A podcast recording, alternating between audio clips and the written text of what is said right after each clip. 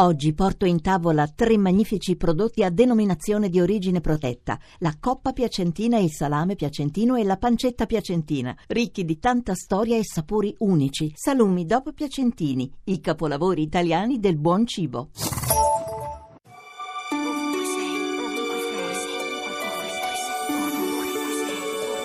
Ovunque sei.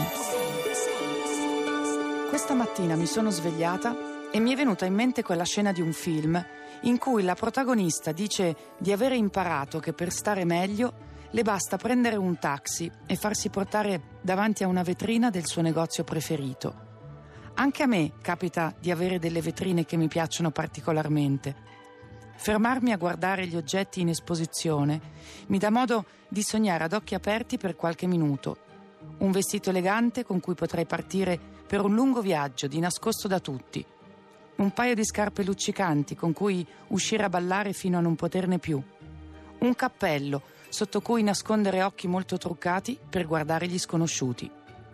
Proprio come in quel film, guardare la vetrina non risolve nessuno dei miei problemi, ma mi mette di un umore migliore e quindi in un certo senso risolve almeno uno dei miei problemi quando ho bisogno di cambiare umore.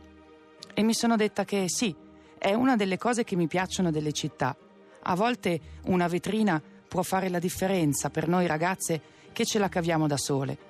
E se vi sembra una sciocchezza, beh, in confronto all'eternità a cui ci consegneremo, lo è praticamente tutto ciò con cui ci ostiniamo a tenerci occupati.